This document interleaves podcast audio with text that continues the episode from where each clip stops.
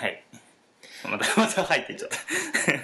入ってないやねんでね。では 5回目かなということで。5回目ですかね。いつぶりでしょうね。7月の。でしょうね。7月の。やる詐欺を。なんだそのコップは。うん、どういうメッセージだそれは。俺にも負けてくれ。ありがと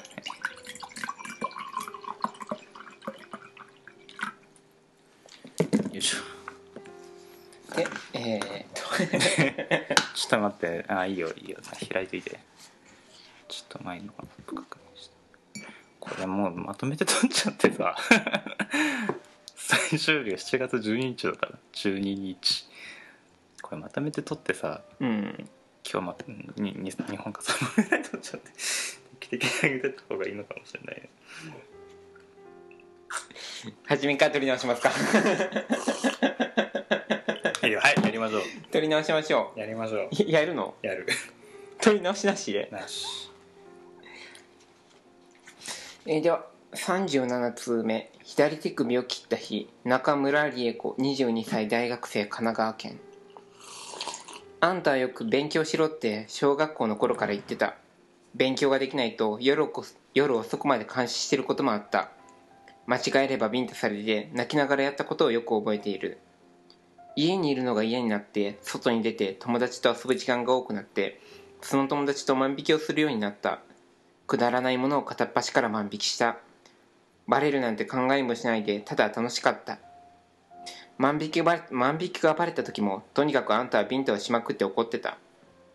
中学高校と進学してもあんたは相変わらず勉強しろって言い続けてた。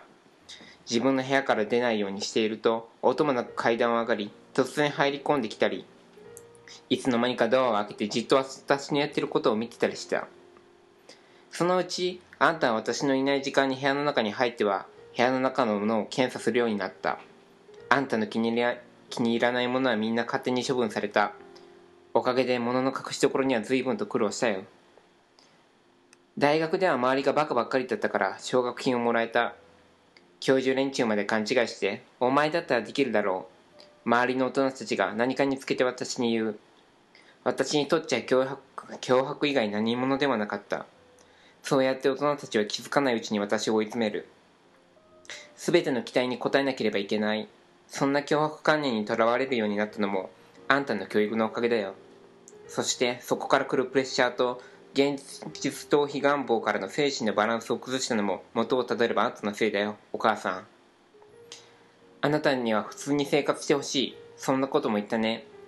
あなたの考えている普通がどんなものか知らないが、少なくともすでにあんたの望む普通の人じゃなくなったんだよ。小動物や昆虫を殺して楽しんで、自分の血を抜いて楽しむ。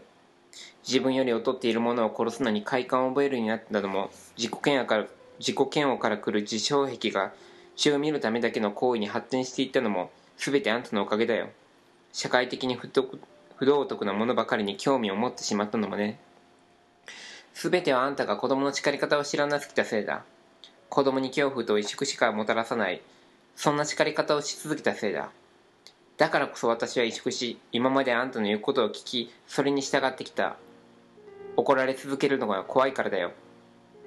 なのにあんたは、それは私を自分自身の自由意志でやってると思っている。バカじゃねえのか？おかしいのはあんたの方だ。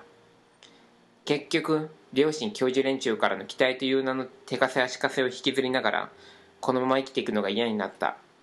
大学4年になろうかとする、その頃から神経症に陥り、精神科通いの日々が続いている。ハルシオン、デパス、ベンザリン、ユーロジン、セルシン、メレリル。何の癒しにもならない。救いなどどこにもない。1997年5月8日12時16分。気がついたら左手首を切っていた。動脈を傷つけたらしく、だらだらと血が流れる。生温かい私の一部。神経も見える。人間なんて健太のチキンと同じじゃん。殺人現場風の部屋からバスルームへ。しばらく自身から流れ出る美しい血液の色と味に酔いしれながら、かっこ事実血液が美味しいと心底思う、かっこ閉じる。公然としていたが名残を惜しみつつ止血作業に入った。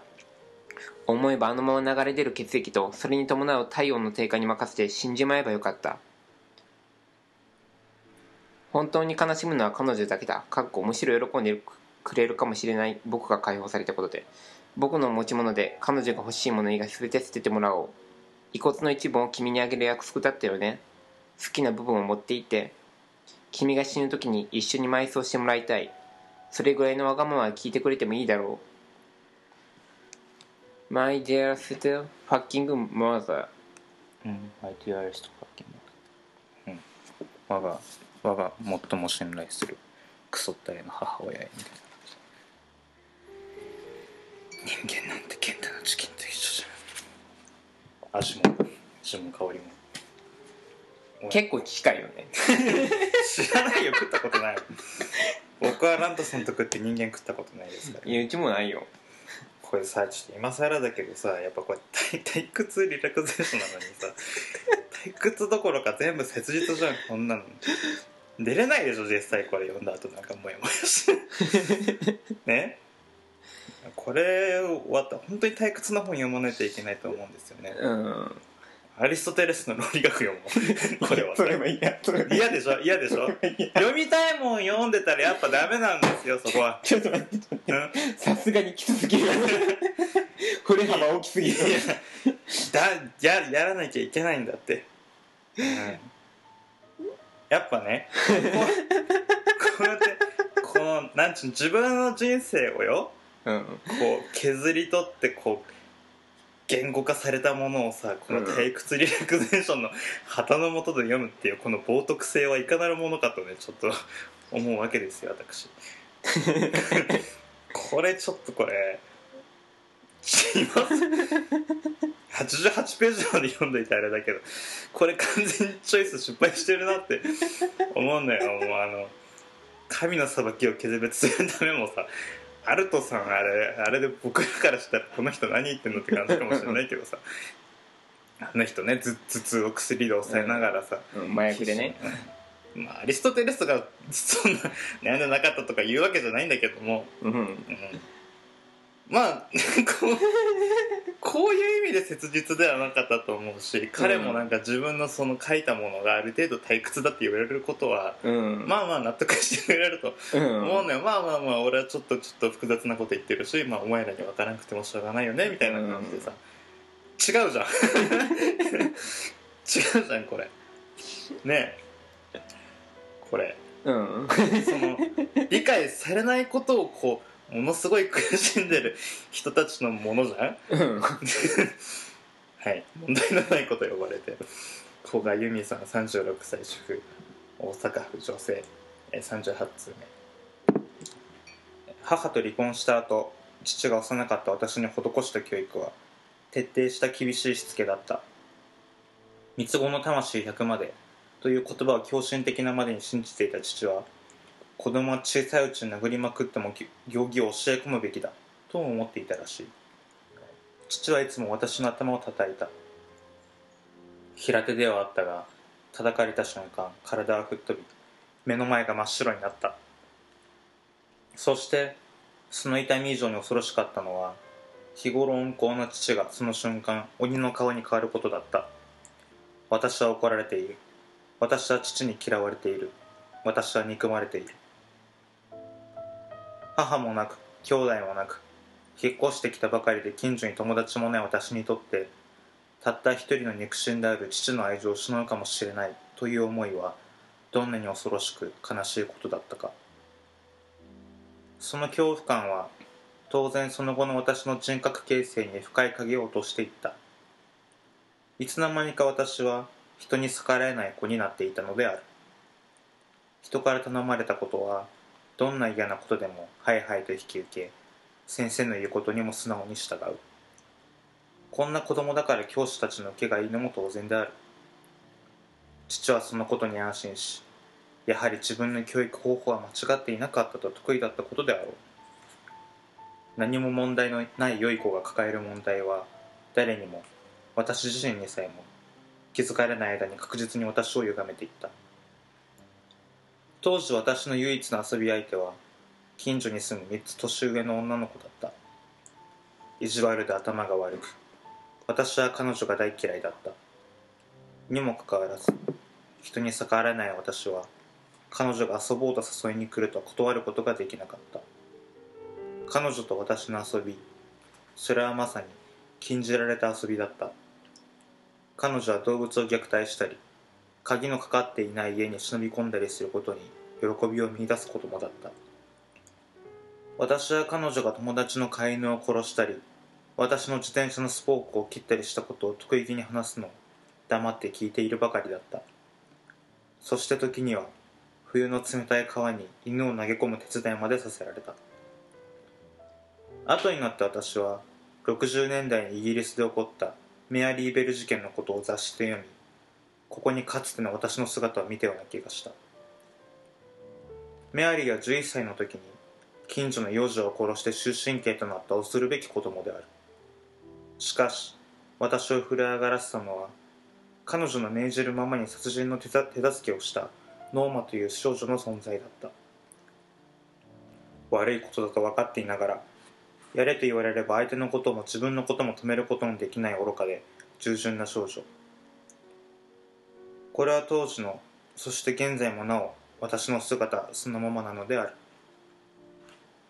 何も問題のない子だった私は、何も問題を起こさぬまま高校を卒業し、社会人となった。男手一つで立派に娘を育て上げた父は、周囲の称賛の的である。このまま娘が立派に結婚し、立派な孫を産んで、親孝行してくれるものと信じて疑わなかったことであろう。だが落とし穴はあった。27歳の時、私は職場の人間関係のトラブルがきっかけで重い不眠症になり、うつ状態の苦しみから自殺まで考えるようになった。その時になって初めて自分の中にある父への不満の大きさに気づいたのである。だから自殺を考えている最中にも、私は自分の悩みを父にはもちろん、誰にも打ち明けなかった。長年身についた習性は、人生の最後の瞬間になったかもしれぬ時でさえ、私を解放してはくれなかった。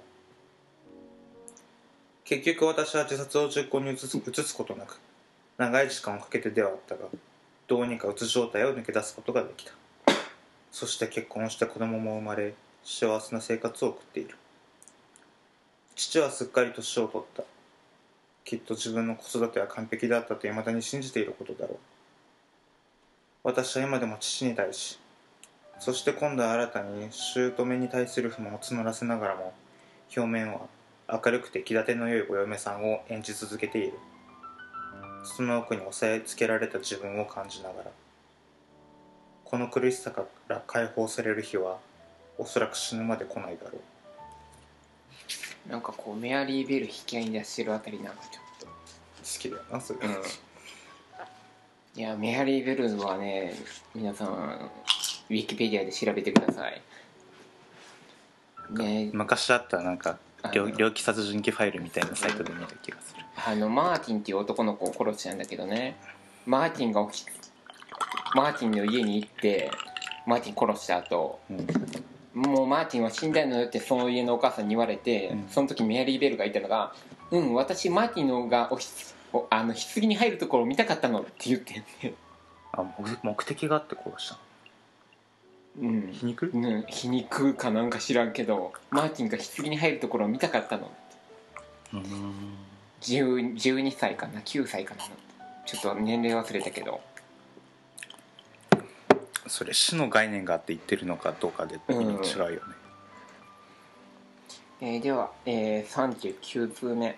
母へ兄の記憶。徳永陽子38歳主婦、埼玉県。母親を愛せない子供は感謝を全く知らない子供だ。そういう思い込みを持つ人に出会うと、なんとまあ恵まれた人なんだろうと思ってしまう。母はたびたび私だけを殴った。髪を掴んで引きずり回した。口答えしたと土下座させた。数年に一度しか取らない寿司も私の分はなかった。夏年上の長男は5、6歳の私にしつこいいたずらをするようになった。おしっこさせてやるとトイレにまでついてきたのを最初は優しさと勘違いしていた。長男の行為は次第にエスカレートして、ペニスを私のむき出しのお尻に当てるまでになった。母さんや父さんには言うなよ。母さん、お前怒るぞと必ず言い含めるのを忘れなかった。そうして長男は私の尻の間におしっこをした。15歳にもなってもまだ性行為を理解していなかったのだ。何十回も水で洗い、過去こんな汚いことはもう絶対に嫌だと、それ以上はひたすら長男を避けていた。母はうすうす知っていた。長男は大学受験に失敗し二浪中に私を襲った。死に物狂いの抵抗で最後は守ったけれど、唇が腫れるほど吸われ、ブラウスのボタンもちぎれ飛んだ。30分もせずに戻った母は泣きじゃくる私に一言だけ言った。大騒ぎして、世間に知られたらみっともない。13歳になって間もなかったその日から、私は中学へ行けなくなった。長い間、後遺症に苦しんだ。母が私に浴びせ続けた言葉が、私の心の病をより重くしていった。兄さんに手足を縛られたのか？手足を縛られたわけでもないのになぜ逃げなかった？狂った兄の馬鹿力を最後に振り切れただけでも奇跡だったと思う。兄さんが妹を襲うなんてことはよくあるんだよ。母親と息子でやり合ってる家だってあるんだ。これを聞いた時から母が人間だとは思えなくなった。人間以下の感性の全く欠如したおぞましい生き物としか思えなくなった。長男は40代で脳卒中に倒れ、手足を縛られたような不自由な体になり、心臓発作で早すぎる人生を終えた。私が人の存在を超える何かを本当に信じられるようになったのは、その兄の死に様からだ。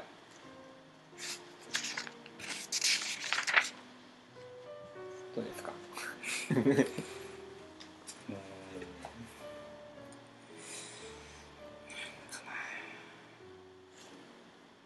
これ今のね、大津のあれから始まるいじめの報道がね、めっちゃありますけど、その担任がその何もしないみたいなさ、なんか共通した感じ覚えるんだよね。その家の中で起きてることで、その、ね、世間に密室空間でね、世間に知られたらどうもないっていうのは、世間中のどれだけ抑圧的か、どれだけこう物を知らずに勝手なことを言うのが世間かっちゅうさ、だってこんなん知ってたらね、まあ、いや確かにこの母親も、ね、この長男もさ、これみっともないのこいつらであって、ね、この虐待を受けてる本人が全然みっともないわけじゃない、だから世間に知られたら私たちがみっともないから怒ってるわけでしょ。なんだよな、結局ね、まあそういう意味で世間に制裁されたらいいと思うんだけども、そういうなんだろう、もう自分がみっともなくなる前にこうなんかしなかったのかね、って思うわけですよ。こう自分がこう旗から見られてね、こう、まあ、学校の教師だったらいじめが起きたのに何もしなかったやつだよね、こいつって言われる前に、まあまあ結果は出なかったけれども、なんかやったって言われるぐらいのことをしてればさ、そんないじめられてる本人に対して世間に知られたらみっともないから大騒ぎするなとか言わないと思うんですよ。その存在を超える何かに全て制裁してもらえたら楽なんだけど ねヤハウェとかね、ヤハウェ行かれるからさ、ヤハウェとか、まあそれはいいか。母からのファーストキス。チャンネルが入るとダメなのこれ。T.O. さん、23歳、派遣社員、茨城県女性の40通目ですね。おお。てめえのせいで人生めちゃくちゃだ。性について何も知らない私にあなたはおでこほところかまずブチブチとお題がこびりついて臭いくらいキスしてきた。特におでこに跡が残るかと思うぐらい唇を押し付けてきた。子供ながらにおかしいと思っていた。まだ1から3歳の時だ。同性の、しかも母親にある日いつものように顔中ブチブチやられた後、ファーストキスを奪われた。ショックだった。相手が母親、ごめん。読み方が悪かった。読み方が悪いね。はい。相手が母親だからと思って、キスされた後、私は唇を舐めた。でもなんだかゾッとして洗面所に走っていき、唇を洗った。顔も洗った。でも心の傷は今でも消えない。その日からたとえおでこでもキスされるのを拒んだ。あなたは不思議そうにしてたっけ。あなたは家族は一つであると思い込んでいる。昔、家のトイレに鍵がなかった。父に間違えて開けられてしまう恐怖に娘がどんなに怯えたかなんて理解しなかった。脱衣所はカーテンで仕切られてなかった。だから裸になると、父が部屋から出ようものなら丸見えだった。それを防ぐため、あなたは父の部屋で私が父とぶつからないよう監視した。私は震えながらお風呂から上がった。電話は父の部屋のそばにあるが、父の安眠のため夜10時以降は受話器を外された。どうにも我慢ならなくなって抗議すると、歯をむき出して怒った。家族なのになんでそんなことしなくちゃいけないの。協力するのが当たり前でしょ。そんなに私たちと暮らすのが嫌なら出てってちょうだい。物を投げつけてきた。おかしいよ。家族だって最低限のプライバシーあるんだよ。カウンセラーの先生に間に入ってもらい、トイレに鍵をつけ、脱衣所はカーテンで区切り、親子電話を設置した。私はトイレに鍵があることがこんなに幸福だとは思わなかった。今は犬に私への愛情を転嫁して溺愛している。でも犬も言うことを聞かないと、もううちに犬じゃないと本当に捨てようとした。ゾッとした。母さん、結局あなたは経済力で私を自由にしてきたのね。力がなくなって今は師匠らしく、あんたは一人の人間だと認めてるのなんてシャーシャーと言うけど、父親が倒れて脳貧血にならなかったら一生私はあなたの操り人形だったわけね。あなたから逃れようとして人生ボロボロになったけど、これからはやっと自由に生きていける。でもね、あなたのせいで図らずもあなたの望んだ男に頼らず自分で稼いで生きていく人生を歩まなくちゃならなくなった。幸せな恋愛結婚に憧れるけど、精神病院に入院したことを恋人に話すとみんな逃げていくのよ。過去の経歴がひどすぎて見合いもできない。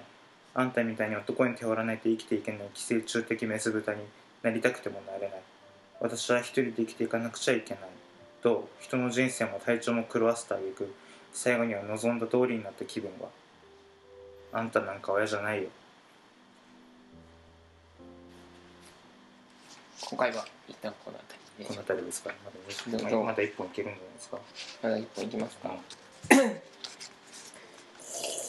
我が屍を贈り物に、まーちゃんさん31歳会社員、愛知県男性41通目。私は頭が悪い。普通の人が1回だけ聞けば理解できることを、私は10回以上聞かなければ理解できなかった。そのため子供の頃にはいつも学校の先生に怒鳴られてばかりいた。私は背が低い。小学校から中学を卒業するまで、いつも一番前の席に座らされていた。私はコンプレックスの塊のようなものだ。こんな私を産んだ父と母が憎い。そういえば私の父と母も頭が悪く背が低かった。貴様たちの子供であれば仕方がない。にもかかわらず、父と母は私に向かってバカ、チビとお前とばかり言った。鏡を見た。父親によく似た醜い目が私を見下している。さらに母親によく似た醜い口が私を嘲笑っている。今私は手にナイフを握っている。少しずつ身を刻みながら鮮血が飛び散っている。我が人生の終わりを祝福しているかのように、ナイフでさらに身を刻んでいく。我が屍を父と母へ届ける最高の贈り物をするために。以上。